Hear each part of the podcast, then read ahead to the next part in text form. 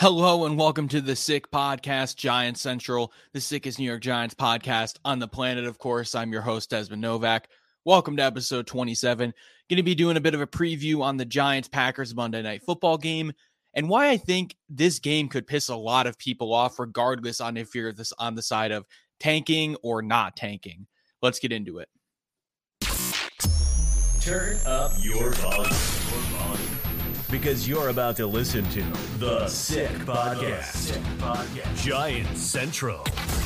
Incomplete, and the ball game's over, and the Giants have won Super Bowl 46. The sickest New York Giants podcast. It's gonna be sick. Can y'all believe that we're this deep into the NFL season? Like we're really only a couple of weeks out from the playoffs, and we got to make every second count now. With DraftKings Sportsbook, you can make the most out of every game day. Bet on your favorite teams for a shot at winning big bucks, as new customers can score $150 instantly in bonus bets for betting just five on any matchup. So get in on the action with DraftKings Sportsbook, an official sports betting partner of the NFL, of course. Download the app now and use code 6sports. Again, new customers can score 150 instantly in bonus bets for betting just 5 on the NFL, only on DraftKings Sportsbook with code 6sports. The crown is yours. Gambling problem, call 1-800-GAMBLER or if you're in New York, call 8778-HOPE-NY or text HOPE-NY at 467-369. That out of the way, let's get right into it. Giants Packers Monday Night Football heading into this game. The Giants have won two games in a row, but the Packers have won four out of their last five, technically three in a row. The outcome I mentioned, obviously, in the, in the, in the intro, the outcome of this game, I think, is going to piss a lot of people off, regardless of if the Giants win or lose. Because if the Giants win, you have that section of Giants fans who are all about tanking. They want Caleb, Caleb Williams, they want Drake Maye, whoever. And then you have the, you know, typically older side of the Giants fandom who don't want to tank. They want to win no matter what, blah, blah, blah. And then it always ends up every week, especially in seasons like this, where regardless of the outcome, those two sides kind of start to clash a little bit and it becomes very toxic. Um, regardless though of what side I might be on, I I'm not on either side really. I don't think the Giants are winning this one. uh, offensively, one of the biggest storylines going into this game is Tommy DeVito, obviously, has won two games in a row now. Obviously, those two teams haven't been that great. But Tyrod Taylor came off of uh, IR, was playing very well before uh, suffering a nasty rib injury against the Jets. Uh, I think four, like exactly four weeks ago. Um, and a lot of people were questioning whether or not the Giants were going to bench Tommy DeVito to bring Tyrod Taylor back into the starting lineup. And as I'm sure everyone has heard by now, they didn't. Tommy DeVito is still starting. And I'll say this Tyrod Taylor is the better quarterback, like by far, without a shadow of a doubt. Like, I don't think there's an aspect of the game of football in which Tommy DeVito is better than Tyrod Taylor. However, on the other side of things, from a respect standpoint, the Giants have won two games in a row with Tommy DeVito. The team and the players are very clearly attached to him. We've seen Saquon form a, a bit of a, uh, a, friendship, I guess you could say, with uh, Tommy DeVito. So to bench him now would definitely, eh, I'd say maybe have some questionable effects on the locker room. Some players definitely wouldn't be too happy with that. Then again, some players would probably probably be happy to see Tyrod Taylor. So I mean, I believe he's now like a 11, 12 year veteran, has, I mean, not that this means anything. He's a Super Bowl champion, not that he started in the game or any time that season, but, you know, an experienced guy. I, I mean, regardless of whoever's playing the Giant, it, it won't matter. Uh, I will say, I can see Brian Daboll putting a shorter leash than normal on Tommy DeVito and like say he starts off slow, makes a couple mistakes.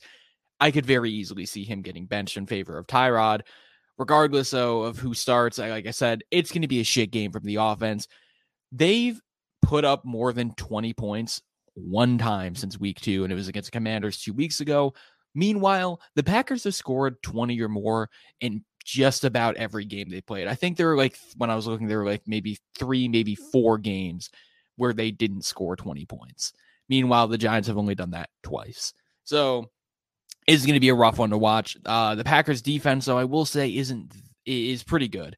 Uh, their defense ranks 23rd in passing yards allowed and 26 in touchdowns. And again, I know I usually say this, but the higher the number means the better. It's not like if they're first in passing yards allowed, they allow the least, blah, blah, blah.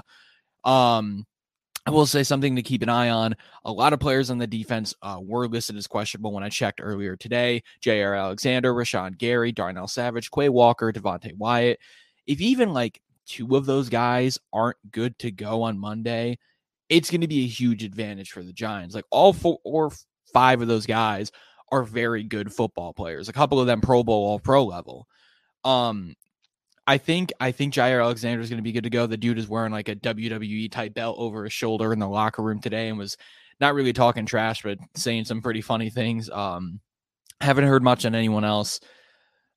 I I'm just I, I'm trying to think of like what the Giants can really do offensively, and it's hard to because there hasn't been a consistent recipe all season long Oh, I thought for a second I thought uh, Shohei Ohtani had signed somewhere. Uh, what's his face? Ken Rosenthal had said something about Ohtani. Sorry about that. Um, and but back back to the Giants offense. I don't know what they can do. The the system has been so shit this year that like in my mind I was trying to formulate like, oh, if they did this, it could lead to that. But everything has been like so bad that I can't at this point. um, I will say the Giants' offensive line could be in for a better game than usual. The Packers are 20th in sacks, 16th in pressures. I doubt that the Giants' offensive line is going to step up. We've had games where teams have been. I think when the Giants played the Seahawks, they were like bottom five in sacks and pressures, and they had like 13, 14 sacks in the game back in, I think, week four. So, like, that number doesn't mean much. But at the same time, the Giants' offensive line is probably at the best it's been health wise all season long. I know Evan Neal's not playing, but at this point, Tyre Phillips is just as good, if not better, than Evan Neal, regardless of if it's pass protection or run blocking.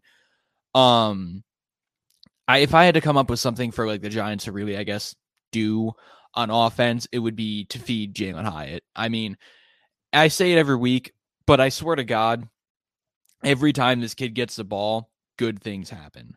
Like his target to like catch ratio is like a lot better than most receivers like in the league period let alone of his caliber and just overall like i feel like he's proven more than enough that that he can be more than just a deep threat guy like he can be the intermediate route he can be the short route guy he's a very good all-around weapon it's just unfortunate that he hasn't been used as such and in the one week he was used he had five for 109. Uh, that was last week against the Patriots. And he was really the Giants' only source of offense throughout that entire game. Normally, that would be Saquon, but with how bad the Giants' offense has been, teams aren't really as worried because they know that if they can just stack the box, they're going to stop Saquon. And uh, they're, the passing offense is so shit that they're going to slow that down as well. I mean, maybe they can try and get Wan'Dale out in the open field, and they always try to do this, but it's it's in the dumbest ways because they just run swing routes and wide receiver screens for him that never work because the Giants. I I, I saw a stat. I think Dan Duggan uh, tweeted it. It was a while ago, of basically saying that like the Giants are like by far the worst team in the league at running screens, and like, yeah, like I don't remember a time in the last like eight years ish where the Giants have been good at running screens. Like it's actually really funny. excuse me. Um, outside of like that, I'd say just be aggressive. Really, like this isn't a team where you can just score ten points and win like they did against the Patriots. You have to come out, give Jalin Hyatt the ball. Maybe, maybe you can get Saquon going, especially if Quay Walker's out. I know De'Vondre Campbell is a very, very, very good linebacker. So, like, it's not like if they're missing Quay Walker, they're not going to have a good linebacker out there. But still, losing a guy that good will hurt. Um, I don't know, man. Like I, the, it's such a shit point in the season because like I really do. I want to give you guys more like in depth stuff, but things are so inconsistent and trash with the Giants' offense that I can't. Like it, it's hard to. Uh, so I'm just gonna stop talking about the offense. There's no point in doing that. Defense time, and that they might be getting Dexter Lawrence back. Uh, missed last week, I believe, with a hamstring injury, if I'm not mistaken. Practice today, I believe, was a limited participant, but should, you know, game days three, four days away. He should be back in time.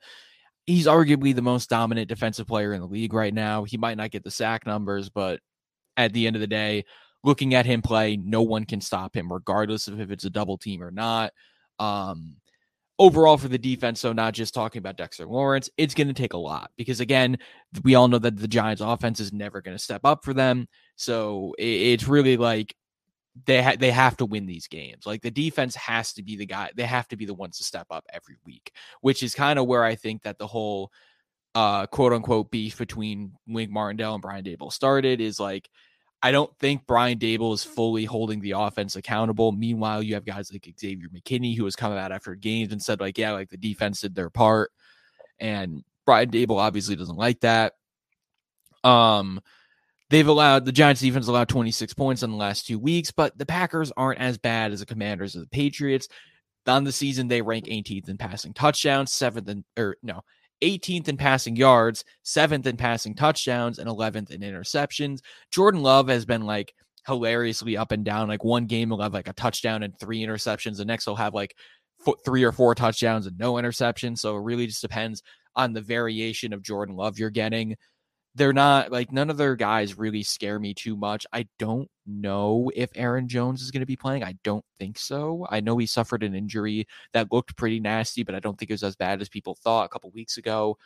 Um, but like really, like no one on that offense really scares me too much. Like it's not like you know a couple years ago where they had uh fully healthy Aaron Jones and Davante Adams and what the hell is the name of that one tight end that everyone was mad about when Evan Engram made a Pro Bowl over him? I can't remember because I don't even think he's on the team anymore. Um, it's all going to come down to Jordan Love again. Uh, I the Giants really do need big games from Adoree Jackson, Deonte Banks again. They've both been really up and down on the season, but last week they were great. Deonte got an interception. Adoree almost had a couple of his own. They they were shut down for the most part. Adoree is a guy I talked about it with the tier list episode yesterday. He I think he was the first guy I ranked he's definitely having his worst season as a Giant so far, but it's still he's still like an average to above average corner, so it's hard to really complain. Uh regardless of they can show up and like really help contain guys like Jayden Reed uh and Christian Watson, guys like that. Things are going to get a lot easier for the Giants uh defense. I but here's the thing though. Here's the thing that I was going to get into. I was going to save the fucking Giants run defense is really bad. Like there have been moments where it's looked really good, which is you know because of Bobby Okereke and Micah McFadden, two guys that like the difference between watching the Giants defense last and this season is like huge with them. Um, but last week it was really bad. They allowed 31 carries for 147 yards and a touchdown against the Patriots. The Packers' run offense isn't crazy 22nd in yards, 26 in touchdowns, 17th in yards per carry with 4.2. So, like, that's not great for the Packers. But then again, the Giants' run defense is, if not bottom of the league, I think they're definitely bottom 10 at this point in almost every stat. Um, it's because really outside of like Dexter, uh, uh Bobby Okereke, Micah McFadden, that's three guys. Uh, I, would throw Xavier McKinney as a good run stopper. You have four good run stoppers on an 11 man defense. Maybe Jason Pinnock can, he, he's definitely a solid run stopper, but still. Um, I just they're, which is crazy because the Packers aren't even that good, and I'm like so dumbfounded because the Giants are just such a they're such a weird team. They're in such a weird position right now to where I'm really struggling to come up with what they can do. Because on one hand, I do want to see the Giants win no matter what, but at the same time, there's some pretty good quarterbacks, man. There are some pretty good quarterbacks in this year's draft. Uh, everyone's talking about Caleb, uh, Caleb Williams, Drake Maye. I almost said Caleb May, and Drake Williams. Um, but there are some other really good guys in this draft that like I really want to see the Giants give a chance. I think Jayden Daniels, if I'm if I'm not mistaken, out of LSU, a guy I've really liked as like not really a project quarterback, but like he does a lot of the things that a quarterback under a Brian Daboll system would thrive uh, under. He's a great runner. He is a fucking cannon. He does struggle with like intermediate routes. He does have some uh, technique issues with his throwing mechanics. Uh, but overall, like that's a guy like we saw Josh Allen have very similar issues coming out of college.